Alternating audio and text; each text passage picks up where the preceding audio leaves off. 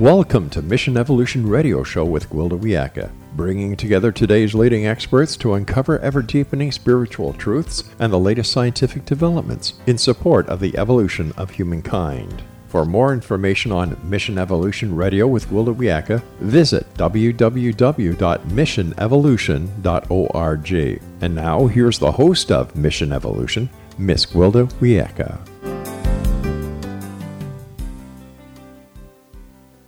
Hello, dear friends, and welcome to Mission Evolution Radio Show, where we share innovative thoughts and explore deepening truth in support of the path to unity and enlightenment. I'm your host, Gwilda Wiaka. This hour, we'll be looking at superpowers, collective consciousness, and evolution. It's difficult to look at the current global condition and not sink into despair. Between overpopulation, the resulting pollution, and dwindling resources, we've created massive problems. There would appear to be no way out, short of some sort of disaster gleaning the herd. But what if perceived overpopulation is instead the stage before unity, evolution, and enlightenment? What if each person alive today, and possibly those that are not, has a unique opportunity to participate in an emergence of collective consciousness? What if we're coming into a time of human superpowers, where solutions to this seemingly impossible situation are easily found? With us this hour to delve into the topic of superpowers and collective consciousness as they relate to evolution is Dean Radin. Dean is the chief scientist at the Institute of Noetic Sciences, an associated distinguished professor of integral and transpersonal psychology at the California Institute of Integral Studies. He earned an MS in electrical engineering and a PhD in psychology from the University of Illinois, Urbana-Champaign, before joining research staff at IONS. He has held appointments at AT&T Bell Labs, Princeton University, University of Edinburgh, and SRI International. He is author and co-author of hundreds of technical and popular articles, 4 dozen book chapters, and 4 popular books, The Conscious Universe, Entangled Minds, Supernormal, and Real Magic. His website, deanradin.com. Dean, thanks for joining us on Mission Evolution. It's my pleasure. So, you're the chief scientist at the Institute of Noetic Sciences. What is that institute and what does it mean? Well, our name is actually Noetic. Thank you. The word is a Greek word, nous, N-O-U-S, which means to know. And so we study ways of knowing, which involves rational and analytical ways, but also intuitive, psychic, mystical, and all of the other non-rational ways of knowing. So what we tend to focus on are experiences that are not yet well accounted for by the neurosciences, and those are primarily psychic experiences. So we use all of the tools and techniques of science, but we focus on psychic experience. That's pretty amazing. I mean, it's pretty esoteric, if you will. How are you able to study it or to pinpoint it? Well, fortunately, when it comes to experiences, science is very powerful in terms of what it can study. So just to give an example, if somebody says that they had a precognitive dream, a dream of something that later turned out to be the case and during the day, well, that can be studied in the laboratory under controlled conditions, both in the dream state and in the waking state.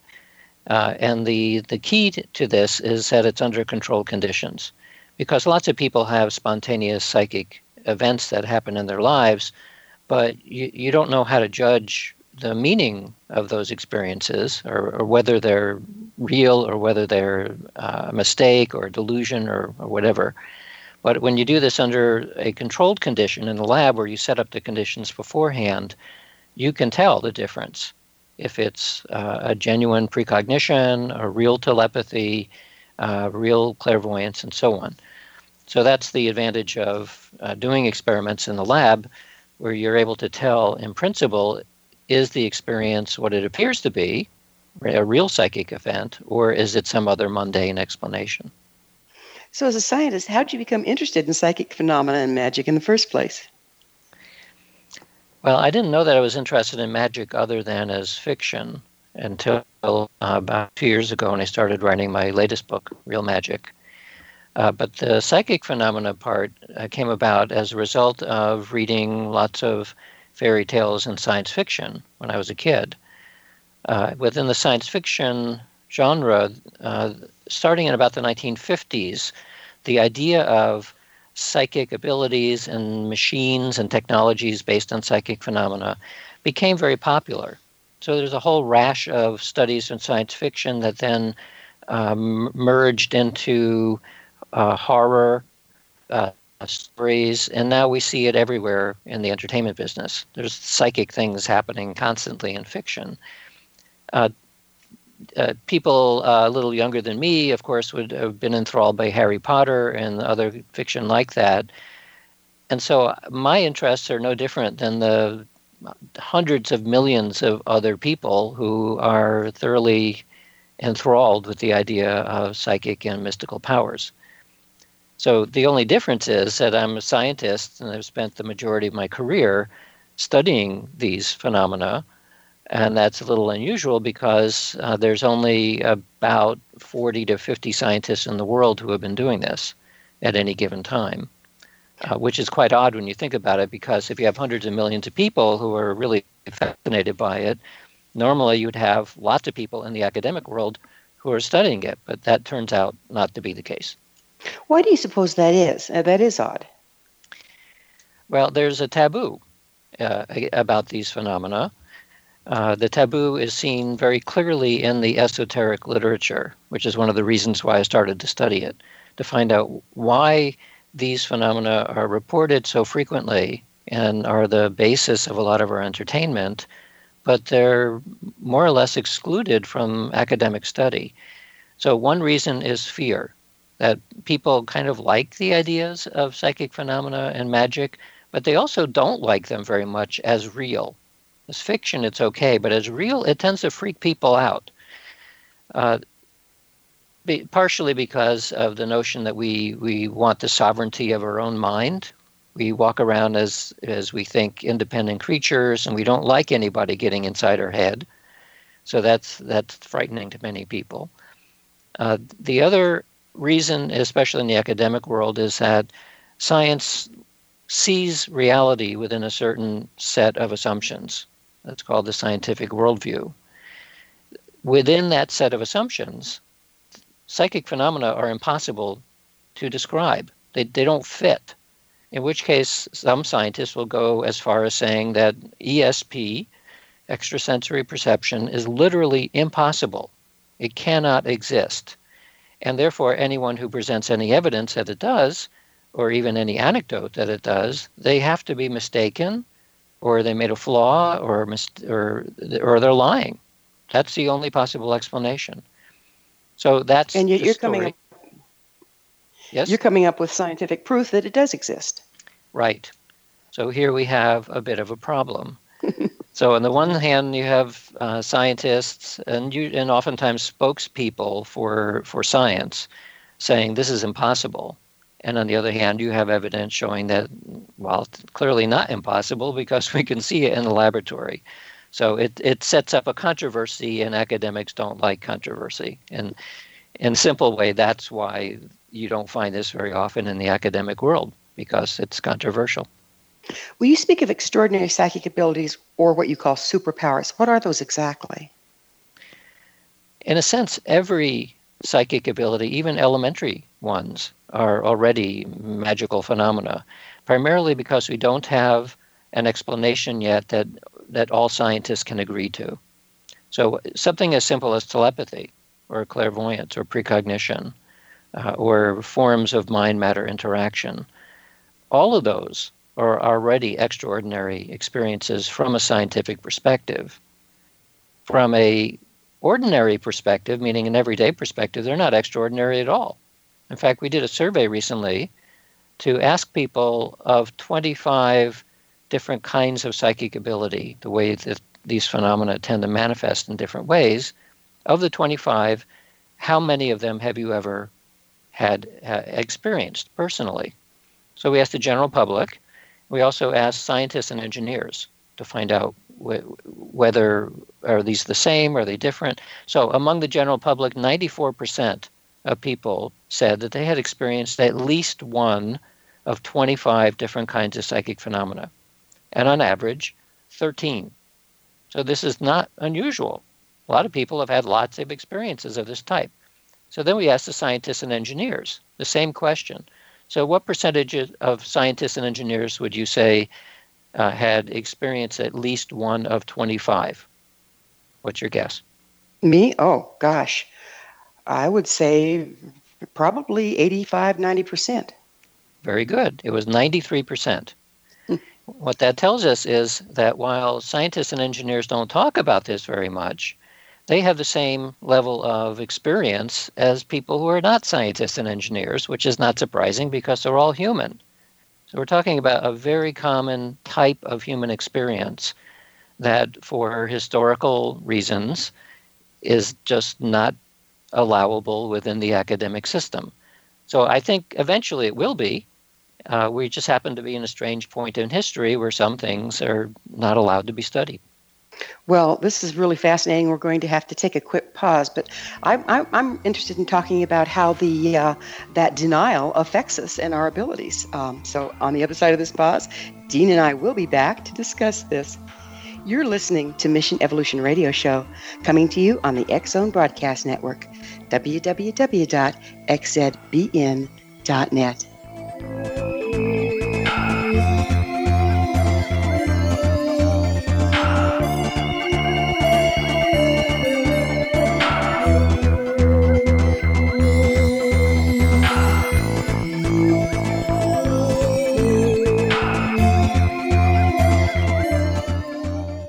You have heard of the X Zone?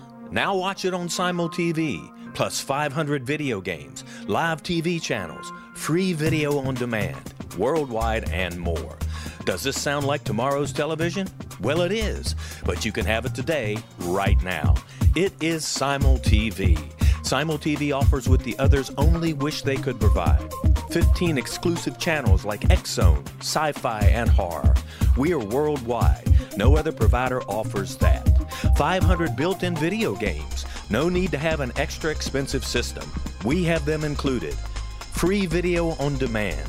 Live streaming events from around the world. Interactive online network and much more. Tomorrow's TV today. SimulTV. Sound too good to be true? Well, it's not. You can have SimulTV today. Sign up at simultv.com. Do it today.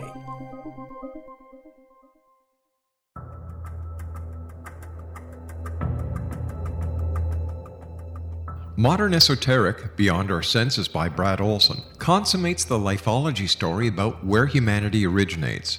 It is the lost continents, the primitive wisdom, the mythos of creation, and the rethinking of ancient history as we are taught in academia. There is much more to the story than what we have been told. As this is the first book in the Esoteric series, Modern Esoteric starts at the beginning of time and accelerates up to this modern age. Future Esoteric is book 2 in the series and takes a forward-looking position ahead of today with an open and honest examination of the ET issue and various unexplained phenomena.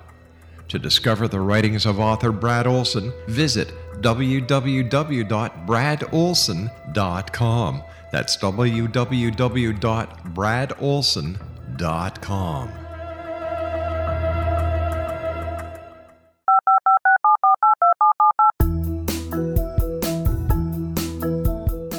Did you know that when you're on the road with limited data or Wi-Fi, you can still listen to the X Zone Radio Show with Rob McConnell, The Science of Magic with Gwilda Wiaka, X minus One, Dimension X, Space Patrol, and every minute of the X Zone Broadcast Network by calling 213-401-0080, courtesy of Audio Now. No smartphone, app, or internet needed.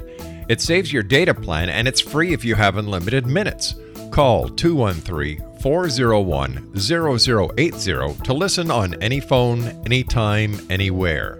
Remember 213-401-0080 for the best of the paranormal, parapsychology, and sci-fi radio programming anywhere, 24/7, 365.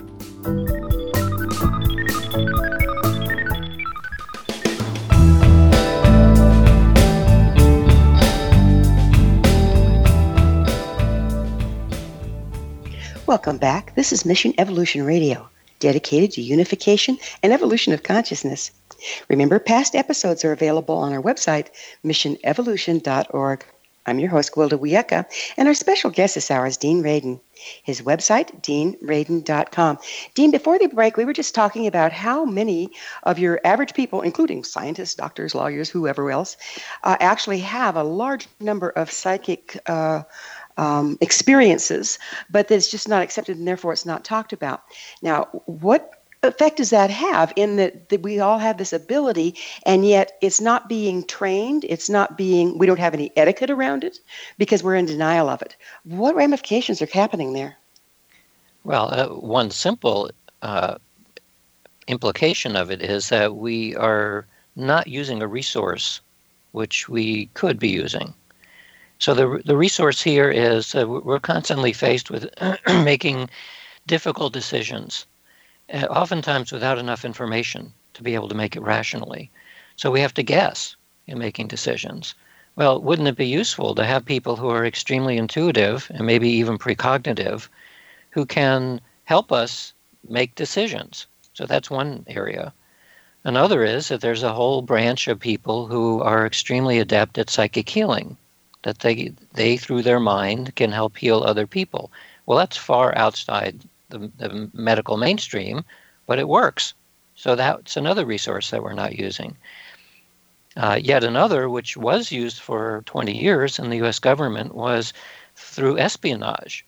So one of the reasons why espionage, it doesn't sound very nice, but it turns out that of all of the ways of reducing problems in the world, if one side of a conflict actually does know what's happening on the other side, then they're less likely to make a mistake, because oftentimes conflicts occur because one side doesn't know what the other's doing, and so they will attack each other out of fear. But if they know what's actually going on, then everything settles down. So there are a lot of people out there who are extremely adept at clairvoyance. Well, they could be used for that as well. So that's just a couple of examples of cases where if people with these talents were found and cultivated and honored for their ability, just like we do for expert musicians and expert athletes, the world would probably be a better place. You know, also athletes and musicians and scientists all have very reliable, tried and true training, and it's regulated. In the psychic phenomena, there isn't any. So, you know, how do you tell if somebody's good, or even if they have a gift but it's a wild card? I mean, it kind of leaves us guessing, doesn't it? It does. And so it's not that different than working with a doctor, because while doctors are licensed, their abilities range a lot from one person to the next. So you do the same with psychics and mediums. You ask around and you get recommendations from your friends, and that's about the best that we have right now. But it's true that in terms of formal training, there is no formalized certification method that's highly regarded or distributed around the world. So you and buyer beware. Yeah, it also leaves the people with the gift kind of hanging, right? Right. But usually, in my experience, the ones who are really good don't have to advertise. And the fact they don't advertise, because through word of mouth, they get as many clients as they wish. Right. No, what I was talking about is if a person has a gift, but they have no place that they can get formal training, they're just kind of left on their own to develop it. Right. But it's not that difficult to find books and training programs and so on that are out there to learn more from a scientific perspective or from a practice perspective, all of these phenomena. I mean, especially now on the internet, you have access to virtually every book ever written, including all of the books that used to be completely secret. They're all available now that you can buy, or you can even download some for free or go to a library. You have the world's entire library at your fingertips. So for somebody who's motivated, they can certainly find out things. And there are plenty of places that are teaching.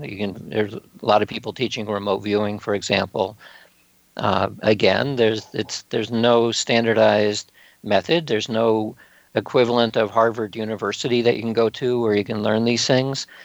So you have to be careful, but nevertheless, it's not as though we're living in a time where these kinds of phenomena were only transferred through an oral tradition, for example. There are lots of places where you can find out information. In my experience, a lot of the information that does come through some of these gifts is in metaphorical form. And so people have to also learn to translate metaphor and allegory. Has that been your experience in your studies? Well, for the legendary parts, the lore, absolutely. It's mostly allegory. And even if it isn't allegory, it's written in language from different times and different cultures. And so when those stories are translated into modern English, something is left out. So this is one of the values of looking at the historical record, especially in the esoteric lore or the esoteric traditions. And there are lots of interesting books, including the one I just finished, my latest book, Real Magic, gives a quick tour of history in terms of Western esoteric ideas. And by doing that, you can see that there are certain threads that you see again and again, different cultures, different times, going all the way back thousands of years to up to the present day. And when you can see it in historical perspective, then the fact that there are different nuances and different languages and different cultures, it doesn't matter so much because you can see that there's a synthesis that is basically the same that has been around since shamanism. So we're talking about at least 10,000 years. And it's the same general idea that just keeps repeating again and again. Yeah, you see it enough times, there has to be something to it, right? Well, or at least that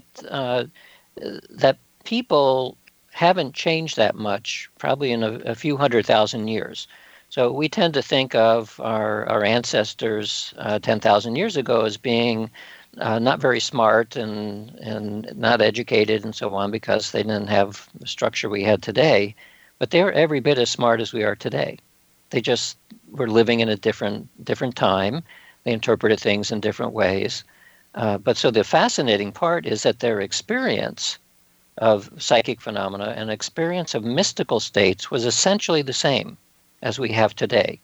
And that's very interesting because it means this is a very long-term human-centric kind of phenomenon that has repeated throughout human history. So if somebody has a mystical or even a psychic experience today, it's very likely to be almost the same kind of thing, because it's before language, it's pure experience, as somebody 10,000 years ago might have experienced. Fascinating. So do you think everyone has the potential to develop psychic abilities? I think everyone has psychic abilities whether they realize it or not, because it's not an ability like you learn to play tennis. It's much more like an ability that you are aware. Well, you don't think of awareness as being an ability. And nevertheless, if you do meditation, you find that there are many, many layers and nuances to the idea of attention and awareness. So if you are sentient, you have awareness of any type, then you have the capacity to be psychic because they're not that different. If you practice at it and become more and more aware at greater depth through meditation and other methods, then your psychic ability will be improved as well. Do you think we're entering in a time in history that enhances psychic abilities? I don't think so, no. I think that psychic ability was probably much more prevalent in times when we weren't so distracted. Our ability to be distracted now is brought to a high art through constant exposure to media, through our cell phones and smartphones, and this is one of the reasons, by the way, that mindfulness meditation training is becoming so popular that people have almost forgotten at this point what it is like to sit down and be quiet and just attend to what's happening in your mind rather than being pushed constantly by the world, the external world, which is a distraction. So if you are being constantly distracted, you can't attend to what's happening in your mind. And if you can't attend to that, then you're not going to be very psychic. Do you think that the mental process gets in the way of psychic ability? Oh, absolutely. Yeah, we know that the everyday conscious awareness, which is what people are walking around with most of the time, that is the worst state to be in, to be psychically aware. And you see this because you start looking at states of consciousness where psychic ability is stronger, not only anecdotally, but also in the laboratory. You find that it's in dreams, it's while taking psychedelic drugs, while meditating, while engaging in drumming, dancing, and so on. Almost anything that pulls you out of your ordinary state of awareness will improve psychic ability. And that tells us... So you're talking about measuring brain waves, and you can scientifically document where you are. Yes. Some of it is brain waves, but it's more just what you ask somebody to report what state are they in.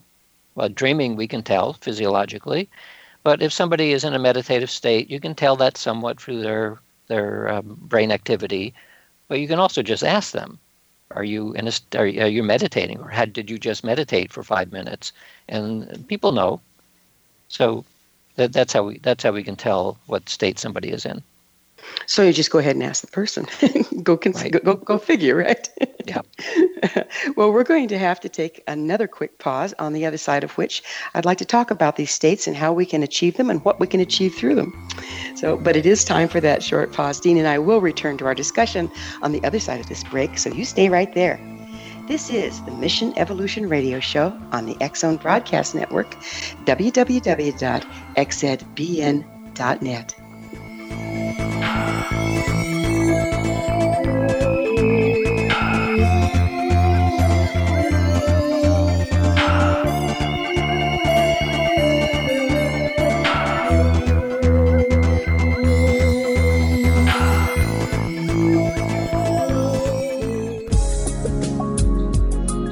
Broadcast studios in Hamilton, Ontario, Canada, to the world and beyond.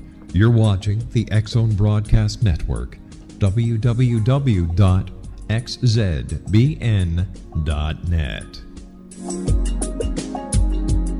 AVS Media. You have heard of the X Zone? Now watch it on SimulTV, plus 500 video games, live TV channels, free video on demand, worldwide, and more. Does this sound like tomorrow's television? Well, it is, but you can have it today, right now. It is SimulTV. SimulTV offers what the others only wish they could provide. 15 exclusive channels like X Zone, Sci-Fi, and Horror.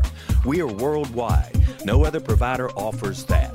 500 built-in video games. No need to have an extra expensive system. We have them included. Free video on demand. Live streaming events from around the world, interactive online network, and much more. Tomorrow's TV today. SimulTV.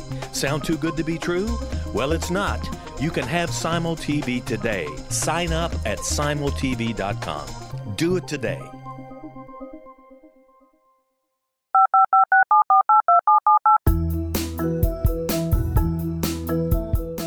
Did you know that when you're on the road with limited data or Wi-Fi, you can still listen to the X Zone Radio Show with Rob McConnell, The Science of Magic with Gwilda Wiaka, X minus One, Dimension X, Space Patrol, and every minute of the X Zone Broadcast Network by calling 213-401-0080, courtesy of Audio Now. No smartphone, app, or internet needed. It saves your data plan, and it's free if you have unlimited minutes. Call 213-401-0080 to listen on any phone, anytime, anywhere. Remember 213-401-0080 for the best of the paranormal, parapsychology, and sci-fi radio programming anywhere, 24/7, 365.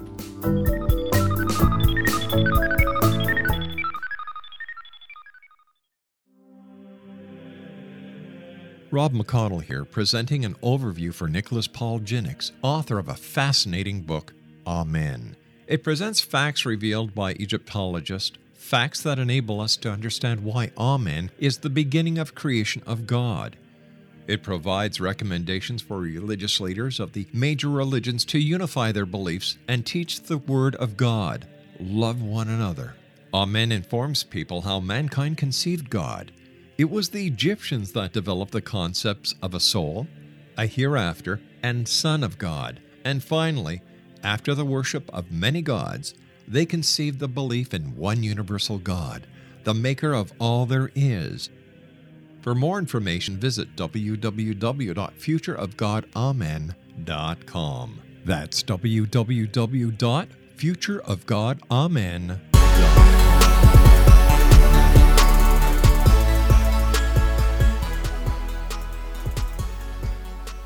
Welcome back. This is Mission Evolution Radio Show, www.missionevolution.org, bringing the latest tools and information to support the path to enlightenment. I'm your host, Gwilda Wiaka. Our guest this hour is Dean Radin. His website is deanradin.com. Dean, we have touched in on how we can start applying this ancient skill that we've had of having non-ordinary experiences. What do you think is going to be the most useful application for the individual? Well, the most individuals are interested in pragmatic things in their life. They want to improve their station in life. But many of us also, especially the older we get, or if we've encountered instances of mortality, we're interested in the bigger questions of who am I? How did I get here? Where am I going? Those kinds of questions. So anything which begins to inform us on our true nature is valuable in that sense. So psychic phenomena are a way of presenting to us a more comprehensive way of thinking about who we are. And so from a Western secular perspective, which is the training that many people have, we are machines made out of meat. That's the scientific worldview. This is a nihilistic worldview in the sense that it basically says that you're a machine. There's no inherent purpose to you. There's no virtue other than anything that we come up with ourselves. And it creates a purposeless and meaningless universe. That's what being called a machine made of meat means. Mm-hmm. This is what you're taught in the scientific curriculum. And I see the effect of this in college students who, somewhere around their junior year in a science curriculum, they start to get depressed because you hear again and again in many different ways that the universe is pointless. It's just an accident. There's no meaning to anything. Well, maybe that's true and maybe it's not true. So people who have psychic experience and start exploring the nature of their own consciousness, what they very quickly begin to learn is that there's very long tradition, thousands of years long, the esoteric traditions, which give a very different picture about the nature of reality and your role in it, whereas science is only about 400 years old. So we have a very, very long, thousands of years long tradition that tells us one story, and we have a science tradition of a couple hundred years that tells us a completely different story. So the reason why we pay attention to science is because the doctrine that it is based on, which is called materialism, has been extremely effective in developing technologies. So we wouldn't be able to do this broadcast without the technologies that science and materialism have given us. So it's undeniable that something about that is correct. But materialism does not account very well for your internal sense of being a person. The thing inside yourself that you call me is awareness. And so science does not know what to do with that at all. And in fact, some scientists will then say that your internal sense of awareness is an illusion. It's just something that your brain is creating, and it's also meaningless. It just is a side effect. Many other scientists are now questioning that approach and saying that is not exactly right. So when you look at other traditions that are telling us something about consciousness, rather than saying that consciousness is just an effect of the brain, they're saying, no, you got that backwards. Consciousness is actually fundamental. It's simply an important, it's a key element of the fabric of reality itself. So this brings us to my next question. What is collective consciousness? Well, before we even get to collective consciousness, it's just about your own consciousness. What is that thing? So the esoteric traditions say that consciousness is fundamental. That means that it's simply there. It's part of the universe. It permeates everything all the time. But now there's a distinction between what I call consciousness with a little c, which is what you personally experience, which is part of consciousness with a big C. So that's universal consciousness. So collective consciousness you can think of as somewhere in between. So there's 7+ billion people on Earth, and their collective little c consciousnesses build up into an average of a much bigger consciousness. And all of the esoteric traditions and most religious traditions as well, you find again and again the same story, namely that the consciousness in you is identical to the consciousness that's universal. Like in Hinduism, the idea is expressed as Atman equals Brahman. That means your awareness and the universal awareness is the same thing. You find it in the Bible, you find it in the Quran, you find it everywhere. And the reason is because this is what mystics have said throughout history, that there's no difference really between the thing you call me inside your head, your spark of experience, and a universal awareness. So do you think developing these esoteric gifts will help us connect from our individual consciousness to the universal consciousness? It's not so much that you would connect to it, but you would realize that it's the same thing, and it has always been the same thing. So from a perspective, like an everyday perspective, most people don't walk around being mystics. They don't feel that they're the same as the universe. But with the right spark of experience, sometimes as dramatic as a near-death experience, sometimes less dramatic, like a moment of meditation. Other people have had these experiences just walking on the beach and marveling at the sunset. Something can trigger this realization that you and the universe are essentially the same thing. So, and what does that do to our experience? There's a wide variety of ways of experiencing that. What does that do to our experience or our worldview once we've made that connection? Well, interestingly, it creates a transformative experience. Just like near-death experiences will shift a person's personality. A single experience, it might take 30 seconds, will change a person from a depressed, cynical, skeptical creature into somebody who's very positive, has a much more expansive sense of themselves, and is now concerned about the welfare of others.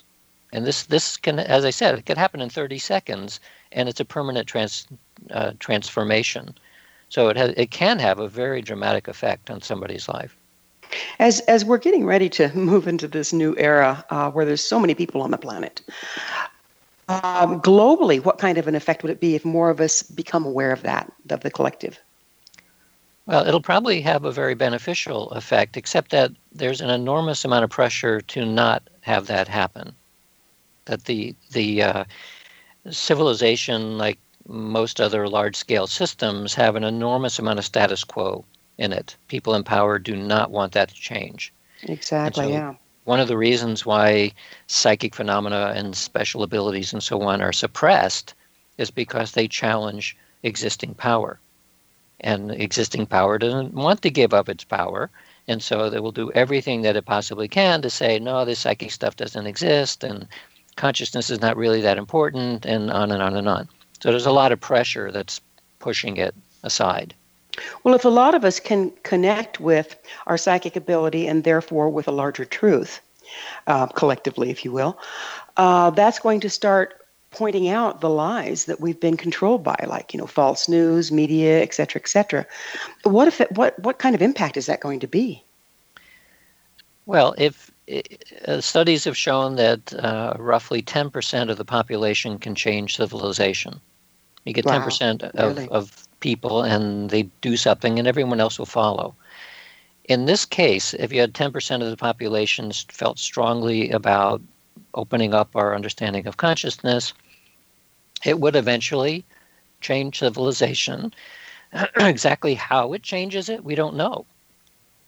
I think it would be good, but as I said, we don't actually know at this point. It's going to be fascinating, isn't it? Because I think it's inevitable, don't you? Well, it may be part of evolution, yes.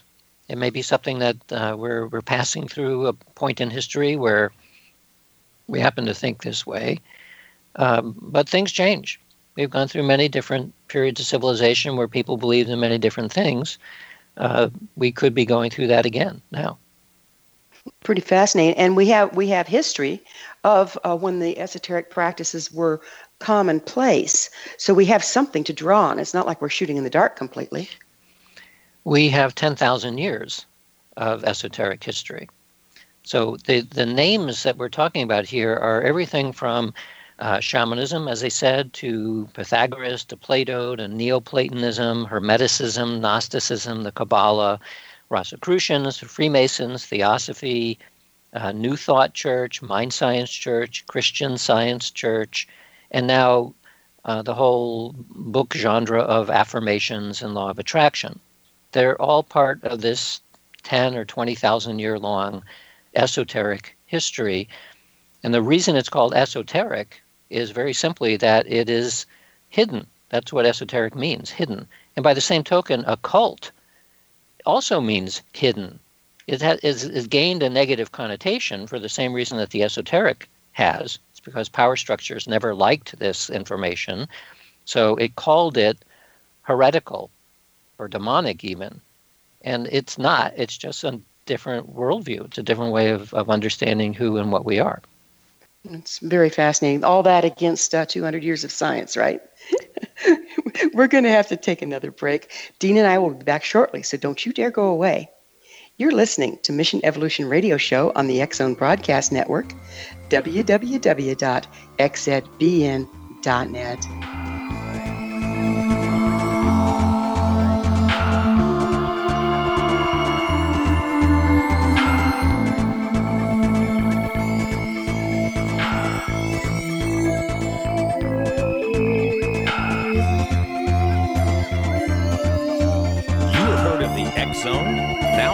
SimulTV, plus 500 video games, live TV channels, free video on demand, worldwide, and more.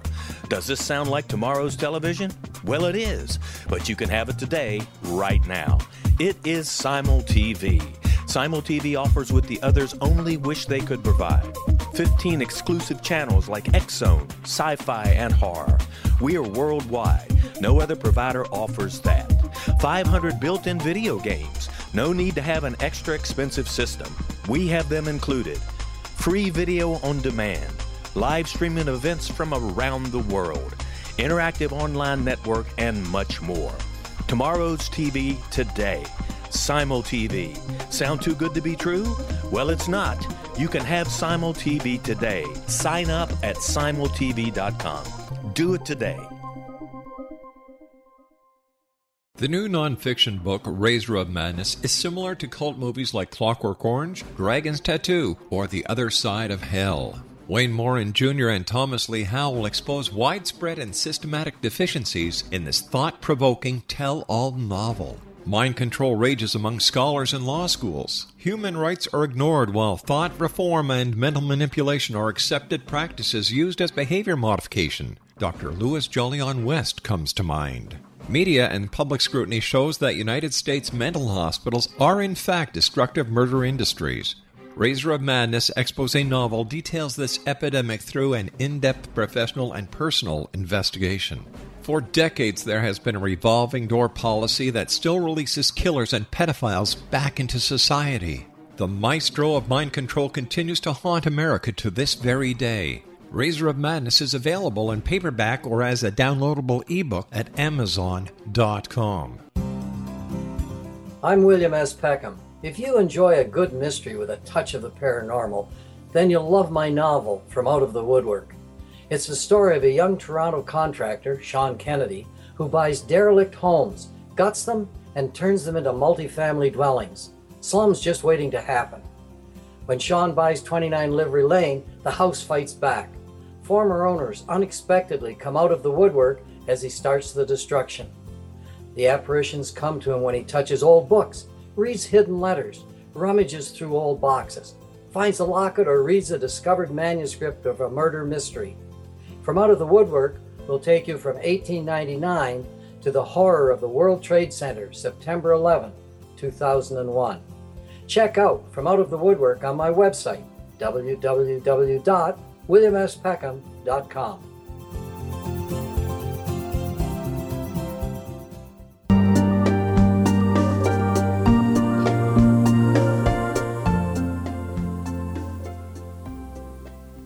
Welcome back. This is Mission Evolution Radio Show, www.missionevolution.org, bringing the latest developments to an evolving world. I'm your host, Gwilda Wiaka.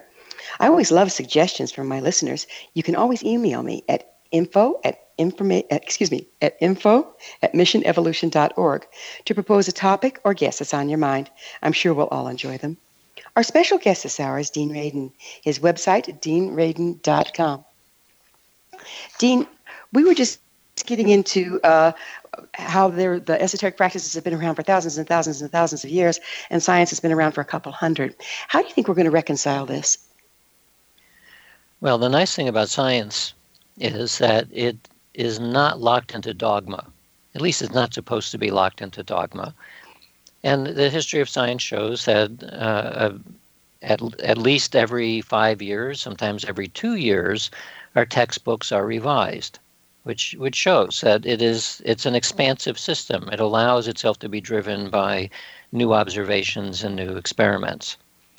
So that suggests to me that eventually, since we're talking about real phenomena, consciousness and psychic phenomena are real things, that eventually science will catch up to it and start to understand it and explain it. And by the same token, what we used to call magic will also start to be understood.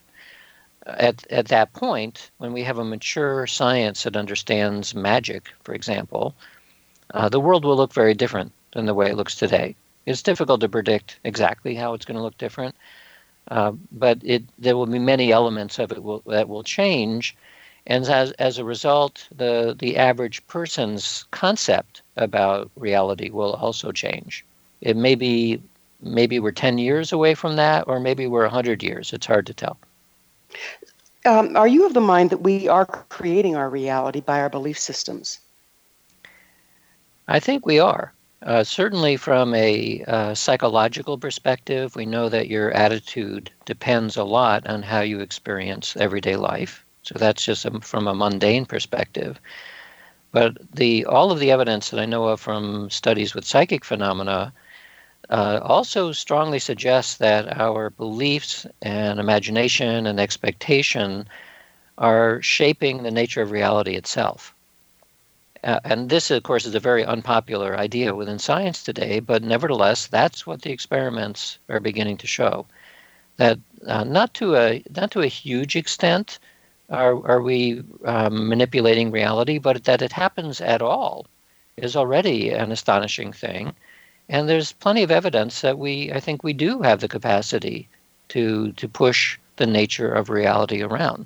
So the short answer to your question is, yeah, we are in some degree participating in the way that reality presents itself. And is that manipulation happening a lot through the esoteric arts, or can it?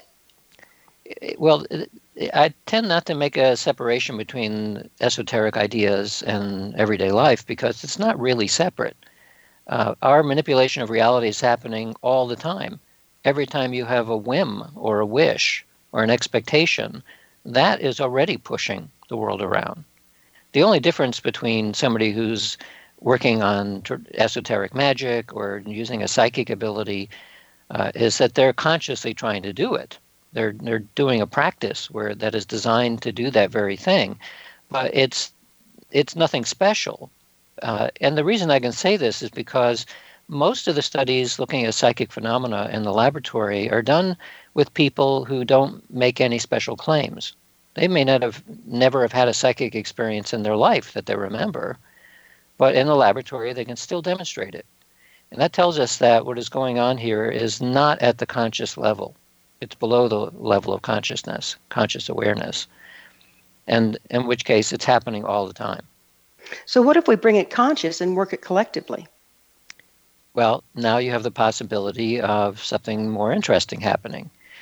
The thing about collective ability here is that We're not dealing with something which is a linear increase. In other words, if you have one person who can do something, if you get 10 people together, you're not going to get something 10 times bigger.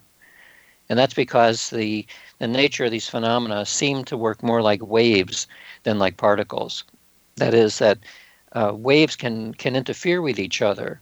And so if you have one person thinking this and another person thinking the anti-this, they cancel each other out.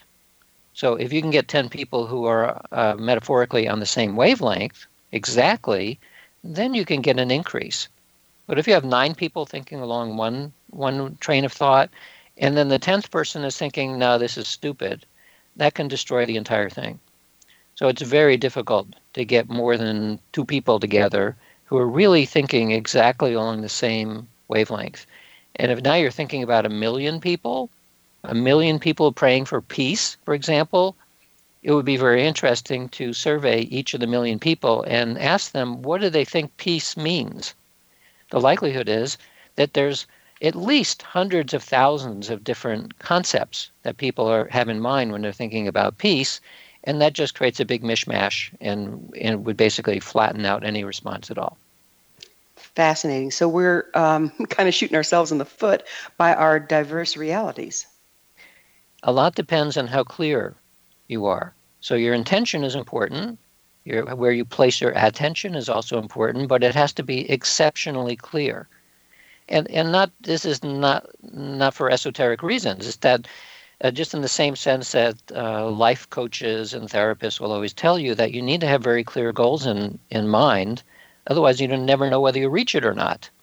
So the same is true in this domain. If you want to change the world in some way, you have to be absolutely clear on what that means, what it would look like, how it's going to be achieved. And most people are usually not so clear on their goals, and that's why things are kind of mushy. It doesn't happen if you don't know where you're going. Do you think there's any possibility that collective consciousness and superpowers can solve the environmental mess we find ourselves in? I do, actually. In the preface to my latest book, Real Magic, I present a scenario where the climate is spiraling out of control, and yet this is now a science fiction story in a civilization more advanced from ours, where people recognize that consciousness does have the ability to manipulate the physical world. And in that civilization, they simply assign to these talented people to fix it, and they do. So, yeah, if you have people who are talented and they have a very clear idea about what they're going to do, then the answer is yes. I think we can not only fix the climate, we can fix anything that we wish. This is really hopeful, because I know a lot of people are kind of, despairing right now. Yeah, and a lot of the despair is because we don't have a sense that any one of us, or even collectives of us, can do anything. But what all of these phenomena tell us is that every time you think a thought and have a whim or have a wish about something, that is contributing in a positive sense. You just have to keep in mind, though, that there are also lots of other people there who have exactly the opposite thoughts. This is one of the reasons we see such angst in politics. You have people who just scream at each other. That's not going to accomplish very much. So part of the puzzle here then is to figure out a way of not continually inflaming people's emotions and fears, which is what today's media and social media is doing very effectively. It just keeps us in a churning state where we can't move ahead in a positive direction. But as I said before, if you get 10% of the population to agree on something, you can move mountains. You can reshape reality. So a lot of it comes down to programs like yours, where you try to reach as many people as you can and give them hope that with the right kind of collective agreement, yeah, all kinds of interesting things can happen. What influence will the evolution of the collective consciousness and superpowers have on our perception of reality? Well, that's an interesting question. Perception of reality and understanding of reality are slightly different. So it'll certainly have a difference in terms of our understanding of reality. Rather than being in a pointless universe, we may well end up with a model that says, no, the universe is highly purposeful. You have a place and a role to play in the universe. I think that is one of the directions we'll go. But in terms of perception, your perception of reality, I don't have to think about that, because that's a question I haven't been asked very often. Yeah, it's because if our perception of reality is different, it's hard to be on the same purpose, hard to direct our intention, isn't it? Well, no, not necessarily, because a mystic's perception of reality is that reality is simply one giant universal mind. Okay. It's like completely perfect. It's like a crystal that is absolutely perfect. Everything is perfect. That's one form of a perception. There are other people who perceive the universe as completely random. So that this is the reason why it's hard to answer that question, because there's so many different ways of perceiving what the universe is, that I'm not sure that narrowing it down to any one type of perception is going to cover the ballpark. It's just too big. Well, Dean, only too soon we're out of time. I can't thank you enough for coming on the show. It's been a real pleasure having you. Yeah, it's been fun. All right. Our guest this hour has been Chief Scientist at the Institute of Noetic Sciences and Professor of Integral and Transpersonal Psychology, Dean Radin. He's the author of The Conscious Universe, Entangled Minds, Supernormal, and Real Magic. His website, deanradin.com. Remember to join our email family to stay abreast of all the exciting new things we have coming up at missionevolution.org. This has been Mission Evolution Radio Show with Gwilda Wiaka on the X Zone Broadcast Network, www.xzbn.net. Join us next time as the mission continues to bring information, resources, and support to an evolving world.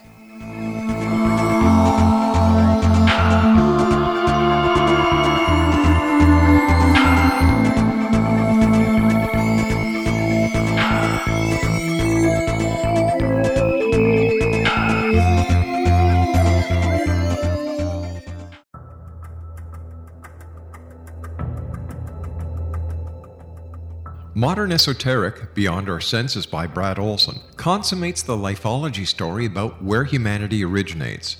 It is the lost continents, the primitive wisdom, the mythos of creation, and the rethinking of ancient history as we are taught in academia. There is much more to the story than what we have been told. As this is the first book in the Esoteric series, Modern Esoteric starts at the beginning of time and accelerates up to this modern age. Future Esoteric is book 2 in the series and takes a forward-looking position ahead of today with an open and honest examination of the ET issue and various unexplained phenomena. To discover the writings of author Brad Olson, visit www.bradolson.com. That's www.bradolson.com.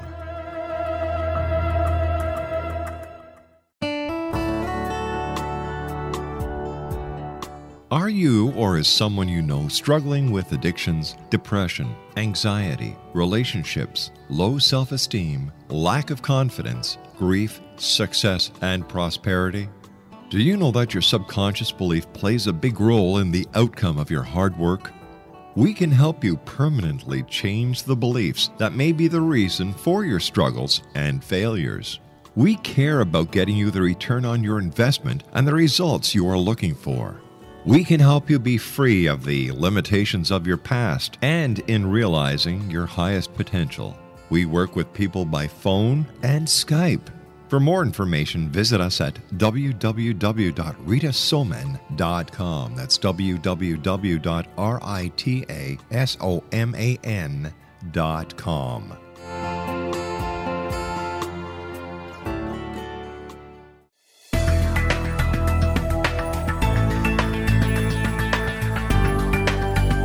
Do you think you have energy problems in your home? Do you feel better when you're away than when you're home?